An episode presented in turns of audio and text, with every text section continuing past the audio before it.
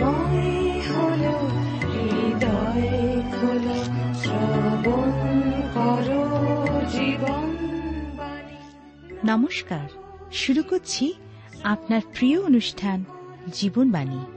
জীবনবাণীর সকল শ্রোতা বন্ধুর প্রতি রইল আমাদের আন্তরিক প্রীতি ও শুভেচ্ছা। তারপর কেমন আছেন বন্ধু? আশা করি নিশ্চয়ই ভালো। আজকাল খবরের কাগজ খুললেই দেখা যায়, খুন, ডাকাতি ব্যভিচার এবং আরও দুর্বিষহ দুঃখজনক ঘটনা। কিন্তু কেন? মানুষের প্রতি মানুষের নেই কোনো সম্মান, নেই ভালোবাসা, নেই কোনো সহানুভূতি। মানুষ এক অসহনীয় পরিস্থিতির মধ্যে বাস করছে। এর মধ্যে আমার আপনার কি কোনো দায়িত্ব নেই? তাহলে শুনতে থাকুন আজকের আলোচনা, যার দ্বারা আমরা সকলেই উপকৃত হতে পারি। তাহলে শুনুন জীবনবাণীর আজকের আলোচনা। Thank you.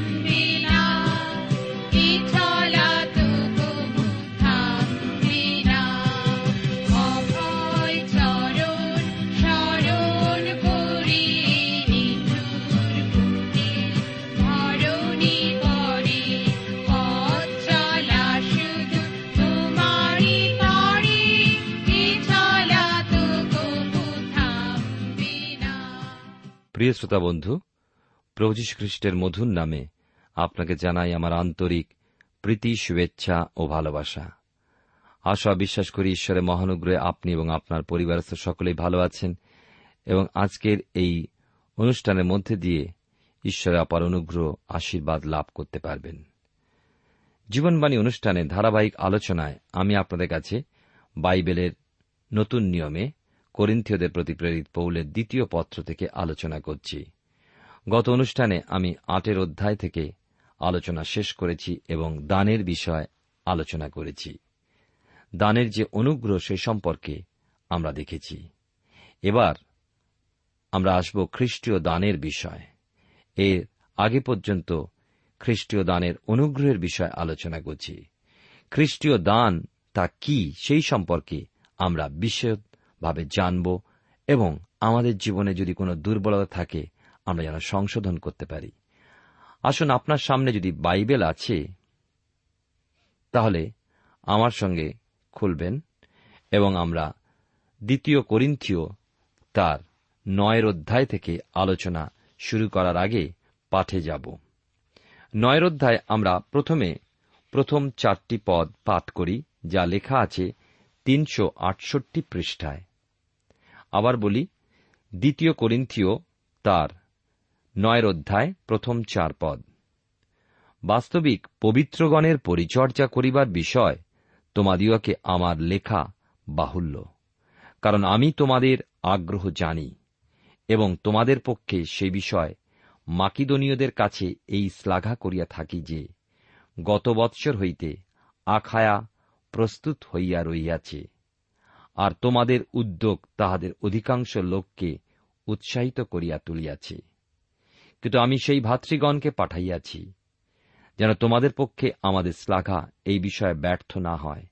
যেন আমি যেমন বলিয়াছি, তদনুসারে তোমরা প্রস্তুত হও। নতুবা কি জানি, মাকিদনীয় কোন কোন লোক আমার সহিত আসিয়া যদি তোমাদিওকে প্রস্তুত না দেখে, তবে সেই দৃঢ় প্রত্যাশার বিষয় আমাদের বলিতে চাই না যে তোমাদেরও লজ্জা জন্মিবে। ঈশ্বর তার আপন পঠিত বাক্যের দ্বারা আমাদেরকে আশীর্বাদ করুন। আসুন এই সময় প্রার্থনায় প্রভুর চরণতলে অবনত হই। প্রেমময় পিতা, ঈশ্বর, তোমার পবিত্র নামের ধন্যবাদ করি, তোমার গৌরব প্রশংসা করি এই সুন্দর সময় সুযোগের জন্য এবং তোমার জীবন্ত বাক্যের জন্য। ধন্যবাদই তোমার বাক্যের প্রতিজ্ঞার জন্য। ধন্যবাদই তোমার বাক্যের সাবধান বাণীর জন্য। আমাদের সঙ্গে তুমি কথা বলো। তোমার ইচ্ছা পরিকল্পনা বুঝতে এবং তোমার শিক্ষাধারায় আমাদিগকে নবায়িত করো, যেন তোমার আত্মার শক্তি দ্বারা আমরা চালিত হতে পারি। প্রত্যেক শ্রোতাবন্ধুর জীবনে তুমি আশীর্বাদ করো, যারা অনেক দিন ধরে শুনছেন অথবা আজকে প্রথমবার এই অনুষ্ঠানে যোগ দিলেন, সকলকে তুমি আশীর্বাদ করো, যেন আমরা তোমার বাক্য দ্বারা তোমার শক্তি লাভ করতে পারি। প্রত্যেকের কার্যক্ষেত্রে পড়াশোনায়, তাদের সংসারে, তাদের ব্যবসা বাণিজ্যে তাদের জমিতে এবং গৃহপালিত পশুতে সর্ববিষয়ে আশীর্বাদ দান করো। যারা অসুস্থ পীড়িত আছেন, তাদের জন্য বিশেষ করে প্রার্থনা করি। এই সময় তোমার পবিত্র হস্ত বিস্তার করে, তোমার পবিত্র কালভেরি ক্রুশের রক্ত দ্বারা আবৃত করে তোমার আরোগ্যতা তুমি দেখতে তুমি সাহায্য করো। আমাদের দেশের জন্য প্রার্থনা করি, তুমি আমাদের দেশকে আশীর্বাদ করো, আমাদের দেশ নেতাদেরকে আশীর্বাদ করো, সকলকে প্রেমে, একতায়, নিরাপদে থাকতে সাহায্য করো। ধন্যবাদের সঙ্গে প্রার্থনা, তোমার যিশু নামে চাইলাম, তুমি দয়া করে শ্রবণ ও গ্রাহ্য করো। আমেন।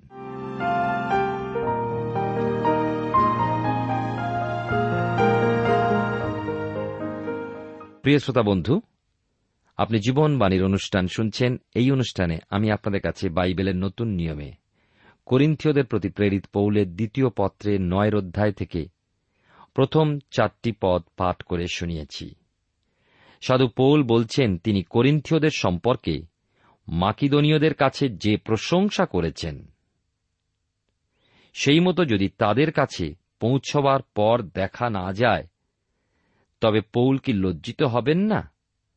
আর সেই লজ্জা শুধু পৌল নয়, কিন্তু তাদেরও। কারণ সম্মুখাসম্মুখী হলে সমস্তই ব্যর্থতায় পর্যবসিত হবে। দেখা যাবে তারা কিছুই দান করল না। হৃষ্টচিত্তে দান হল কোন মণ্ডলীর যথার্থতার প্রমাণ। আমি কত মণ্ডলীতে গিয়ে এমন প্রমাণ পেয়েছি? আত্মিক উন্নতির প্রতি যে মণ্ডলী এগিয়ে চলেছে, দেখা গিয়েছে তাদের দানের হাত কত উদার।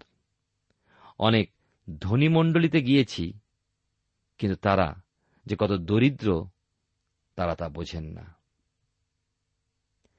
এমন অনেক মণ্ডলীতে গিয়ে বুঝতে পেরেছি, আত্মিক দিক হতে তাদের মধ্যে অগ্রগতির পরিচয় যেমন নেই, তেমনি তাদের প্রভুর কার্যের উদ্দেশ্যে এবং তাঁর সাধুগণের প্রতিও দানের আগ্রহ নেই। আপনি দেখেছেন, করিন্থীয় মণ্ডলী দান সম্পর্কে একটা সিদ্ধান্ত দৃঢ়বদ্ধ হয়েছে যে জিরুসালামের দিন সেবক সাধুবর্গের জন্য কিছু দান পাঠাবেন। এখানে একটা কথা বলতে চাই।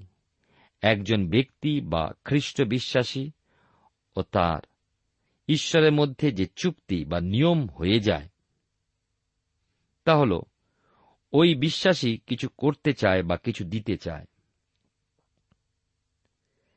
একজন ধনী ব্যক্তিকে প্রশ্ন করা হয়েছিল যে আপনি এত দান করেও কীভাবে এত ধনী থাকতে পারেন? তিনি জবাবে কি বলেছিলেন জানেন? ঈশ্বর তার বেলচাতে আমায় দেন এবং আমি আমার বেলচাতে দান করি। আর ঈশ্বরের বেলচাটি খুবই বিশাল। প্রিয় শ্রোতা বন্ধু প্রিয় ভাই বোন, আমরা কখনো ঈশ্বর অপেক্ষা অধিক দান করতে পারি না। আমরা যেন ভুলে না যাই। আমরা যখন কার্পণ্য করি, তখন আমরা বুঝব যে আমরা ঈশ্বরের অনুগ্রহ লাভ করতে পারিনি। ঈশ্বরের প্রেম উপলব্ধি করতে পারিনি। আমি একজন ভক্তজনের কথা জানি, যিনি এই কলকাতা শহর এসেছিলেন অন্য রাজ্য থেকে। তার জীবনের ঘটনায় তিনি বলেন, পঁচিশ টাকা নিয়ে এই শহরে এসেছিলেন। আজকের তিনি পঁচিশ কোটি টাকার মালিক। এবং তার একটি বিরাট ব্যবসা রয়েছে। এবং সেই ব্যবসা শুধু দশমাংশ নয়, তার অধিক তিনি প্রভুর সেবা কার্যে দান করে থাকেন। তাই ঈশ্বর তাকে এত উন্নতি দান করেছেন। দ্বিতীয় করিন্থীয় তার নয়ের অধ্যায় পাঁচ পদে লেখা আছে, এই জন্য আমি ভাতৃগণকে এই অনুরোধ করা আবশ্যক বুঝিলাম যেন তাহারা অগ্রে তোমাদের নিকটে যান এবং পূর্বে অঙ্গীকৃত তোমাদের সেই দান ঠিকঠাক করেন, যেন এইরূপে তাহা পীড়াপিড়ির বিষয় বলিয়া নয়, কিন্তু বদান্যতার বিষয় বলিয়া প্রস্তুত থাকে। সাধু পৌল জানাচ্ছেন যে তার পূর্বে তিনি সেই ভাইদেরকে মণ্ডলীতে পাঠাবেন যেন দানস্বরূপ যা মণ্ডলী সংগৃহীত রেখেছে তা যেন প্রস্তুত থাকে। আর তা যেন তাদের স্বেচ্ছাকৃত দান হয়, কোন রকম জবরদস্তিতে আদায় করার ব্যাপার না হয়। লক্ষ্য করুন একবার, এই দানকে আশীর্বাদ স্বরূপ বলে দেখানো হয়েছে। অর্থাৎ এই দান স্বেচ্ছা দত্ত সানন্দে প্রভুর উদ্দেশ্যে তুলে দেওয়া। তাই ঈশ্বরের আশীর্বাদ তাদের হৃদয় কাজ করারই প্রমাণ হবে এই দান। এবারে খ্রিস্টীয় দানের উদ্যোগ বিষয় আমরা অধ্যয়ন করি। দ্বিতীয় করিন্থীয় তার নয়ের অধ্যায় ছয় থেকে আট পদে এই বিষয়ে লেখা আছে। কিন্তু আমি বলি এই যে অল্প পরিমাণে বীজ বুনে সে অল্প পরিমাণে শস্য কাটিবে, আর যে ব্যক্তি আশীর্বাদের সহিত বীজ বুনে সে আশীর্বাদের সহিত শস্য কাটিবে। প্রত্যেক ব্যক্তি আপন আপন হৃদয়ে যেরূপ সংকল্প করিয়াছে, তদনুসারে দান করুক, মনোদুঃখপূর্বক কিংবা আবশ্যক বলিয়া না দিউক, কেননা ঈশ্বর হৃষ্টচিত্তদাতাকে ভালোবাসেন, আর ঈশ্বর তোমাদিওকে সর্বপ্রকার অনুগ্রহের উপচয় দিতে সমর্থ, যেন সর্ববিষয়ে সর্বদা সর্বপ্রকার প্রাচুর্য থাকায় তোমরা সর্বপ্রকার সৎকর্মের নিমিত্ত উপচিয়া পড়ো। ইফিসীয় প্রাচীনদের সঙ্গে কথোপকথনের সময় সাধু পোল বলেছিলেন, এই একই বিষয় যা প্রেরিতদের কার্যবিবরণ তার কুড়ির অধ্যায় আমরা পাই। সেখানে লেখা যে, সকল বিষয় আমি তোমাদিগকে দৃষ্টান্ত দেখাইয়াছি যে এই প্রকারে পরিশ্রম করিয়া দুর্বল দিকে সাহায্য করিতে হইবে এবং প্রভু যীশুর বাক্য স্মরণ করা উচিত।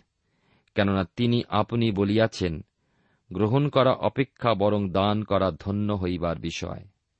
বাস্তবিক প্রভু যীশুর এই কথা কত না পড়ি ও বলি যে গ্রহণ করা অপেক্ষা বরং দান করা ধন্য হইবার বিষয়। কিন্তু এর অনুশীলন আমাদের জীবনে অল্পই আমরা করি। আপনি আপনার নিজের জন্য যা কিছু রাখেন, ঈশ্বর তা হতে কিছুই চান না।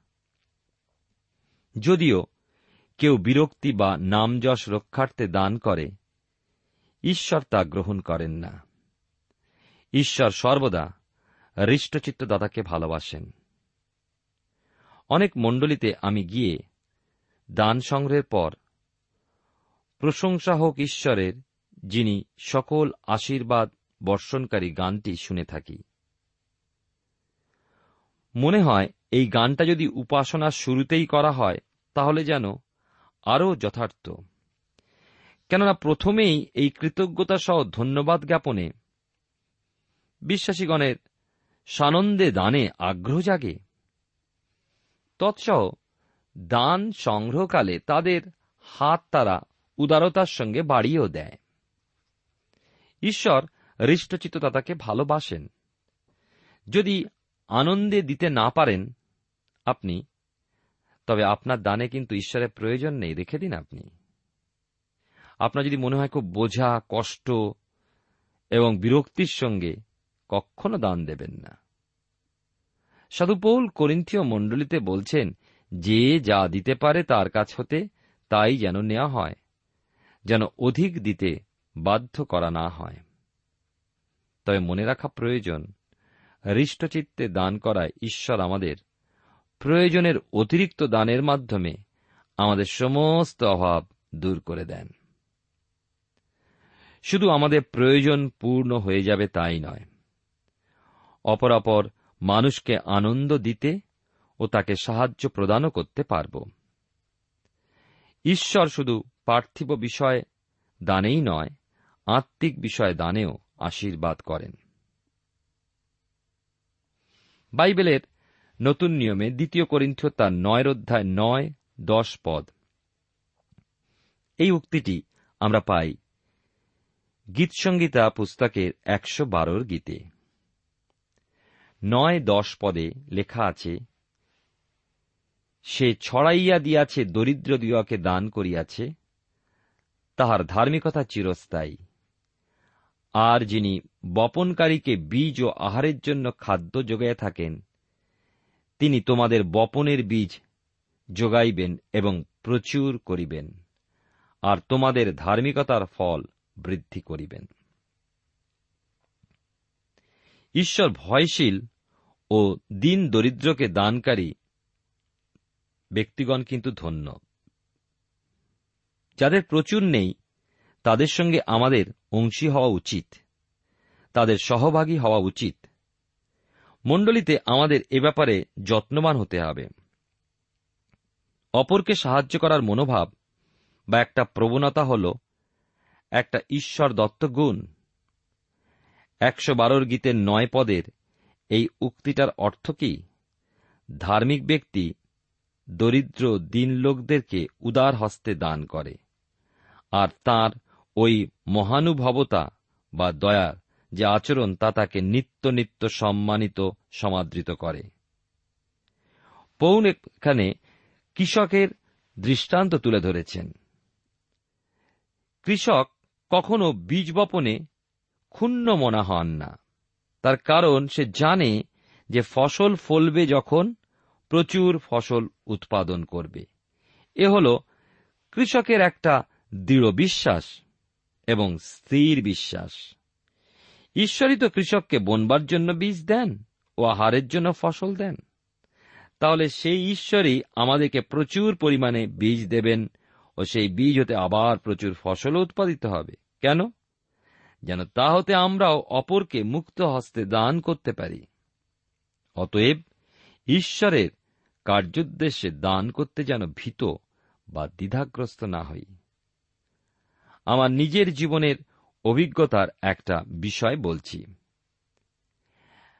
একবার একজন সদ্য পরিত্রাণ প্রাপ্ত যুবককে আমি তার অতিরিক্ত দানের প্রবণতা দেখে বাধা দিয়ে দিলাম, যেন সে তার পরিবারের প্রতি লক্ষ্য রেখে দান করে এবং নিজেদের জন্য চিন্তা করে কিছু অল্প পরিমাণ দান করে। আমরা তিমথিয়ের প্রতি প্রথম পত্রে পাঁচের অধ্যায় আট পদে পড়ি, কেহ যদি আপনার সম্পর্কীয় লোকদের বিশেষত নিজ পরিজনগণের জন্য চিন্তা না করে, তাহলে সে বিশ্বাস অস্বীকার করিয়াছে এবং অবিশ্বাসী অপেক্ষা অদম হইয়াছে। তাকে আমি এই পদটা দৃষ্টিগোচর করে বুঝিয়ে দিলাম, তার ও তার পরিবার সম্পর্কে যত্নবান হওয়া উচিত। অতঃপর ওই ব্যক্তি বদান্যতা সহই নিজ পরিবার তত্ত্বাবধানপূর্বক ঈশ্বরের জন্য যথেষ্ট দান করতেন। তিনি পিছিয়ে যাননি, অথচ ঈশ্বরের বাক্যের দ্বারা সেই যুবক তার পরিবারের প্রতি দায়িত্বের কথা আরও বেশি স্মরণ করেছিলেন। ঈশ্বর আপনাকে সুবিবেচনা পূর্বকই দান করতে দিয়েছেন। আপনার কাছ হতে সমস্ত আত্মসাত করার জন্য আপনাকে আশীর্বাদ করেছেন, এমন তো আমাদের ঈশ্বর নন। এগারো বারো পদে লেখা আছে, দ্বিতীয় করিন্থ তার নয়ের অধ্যায়।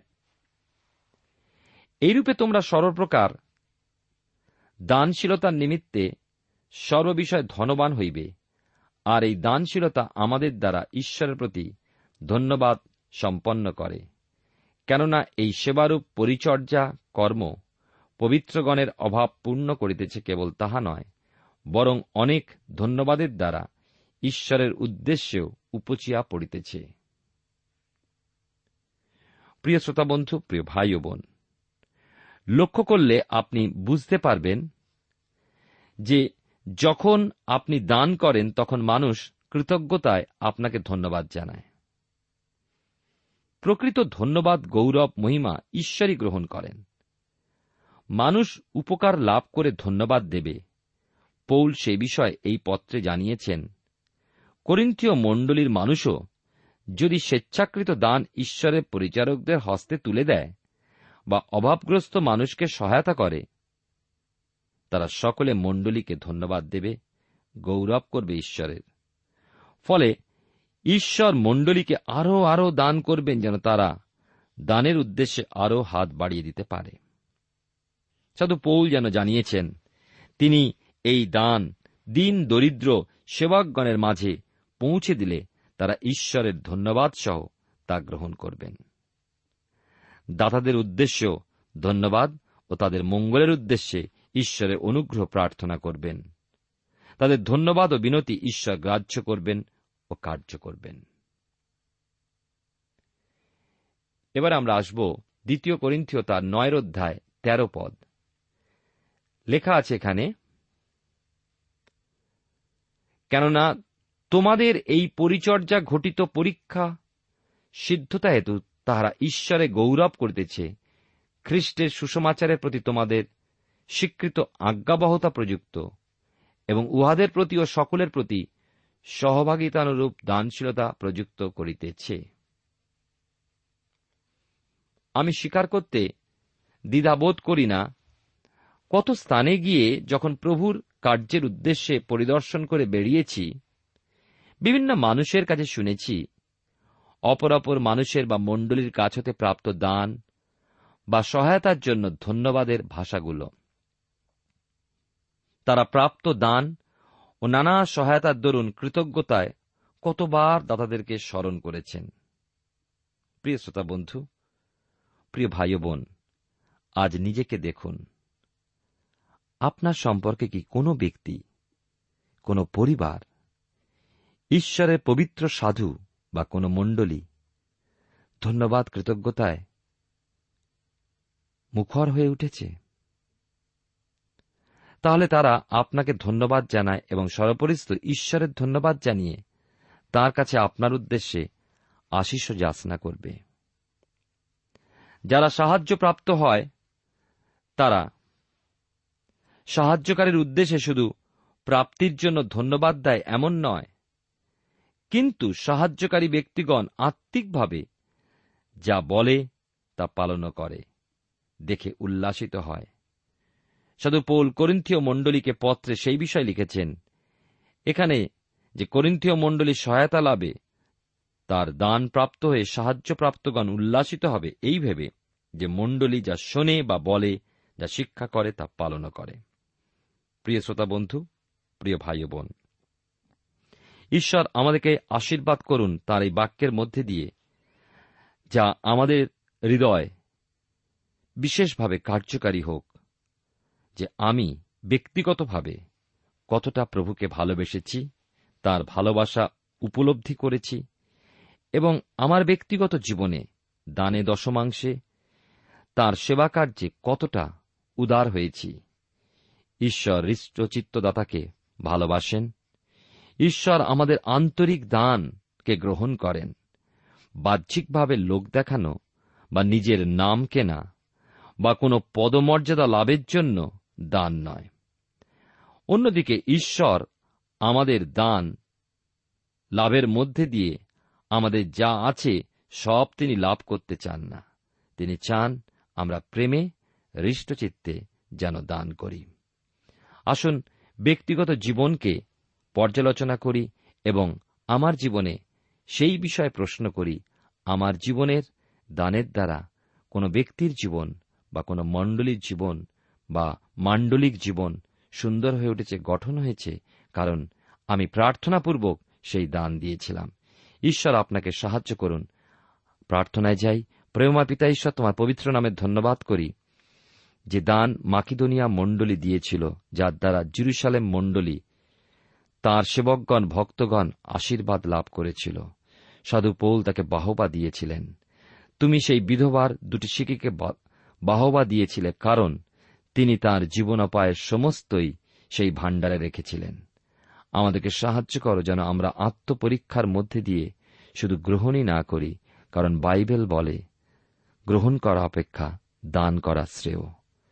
সেই দানের মধ্যে যে আনন্দ এবং আশীর্বাদ আমরা যেন প্রত্যেকে উপলব্ধি করতে পারি। আমাদের প্রত্যেক ভাই বোনকে আশীর্বাদ করো, প্রত্যেক পরিবারকে আশীর্বাদ করো, প্রত্যেক মণ্ডলীকে আশীর্বাদ করো, প্রত্যেক ভক্তজনকে আশীর্বাদ করো, প্রত্যেক বিশ্বাসী বর্গকে তোমার আশীর্বাদে বৃদ্ধি পেতে সাহায্য করো। সকল ধন্যবাদ, গৌরব, মহিমা তোমারই হোক। ত্রাণ কথা যিশুর নামে প্রার্থনা চাই। আমেন।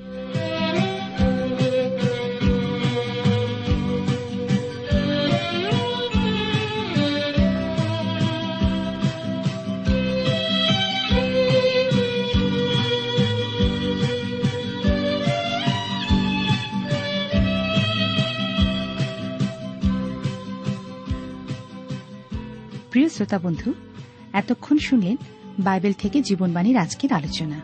আমাদের অনুষ্ঠান কেমন লাগল? যদি এই বিষয়ে আপনি আরও কিছু জানতে চান এবং আপনার যদি বাইবেল না থাকে, তাহলে বাইবেল ছাড়া এই অনুষ্ঠান আপনি কেমনভাবে বুঝতে পারছেন? আমাদের ঠিকানায় শীঘ্রই লিখে জানান। আমরা খুব খুশি হব যদি আপনি চিঠির সাহায্যে বা ফোনে এস এম এস এ অথবা ইমেলের সাহায্যে আমাদের সাথে যোগাযোগ করেন। আমাদের ঠিকানা হল Jibanbani T WR India, post box number এক ছয় নয় দুই পাঁচ, কলকাতা সাত লক্ষ চৌত্রিশ। আবার বলছি, Jibanbani T WR India, post box number এক ছয় নয় দুই পাঁচ, কলকাতা সাত শূন্য শূন্য শূন্য তিন চার।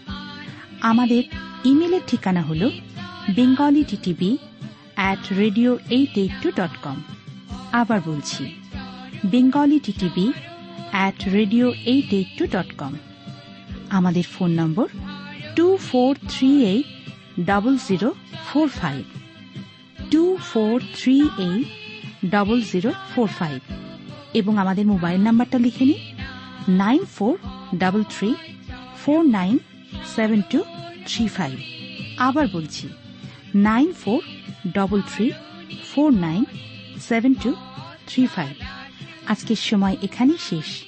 বিদায় নিচ্ছি। নমস্কার।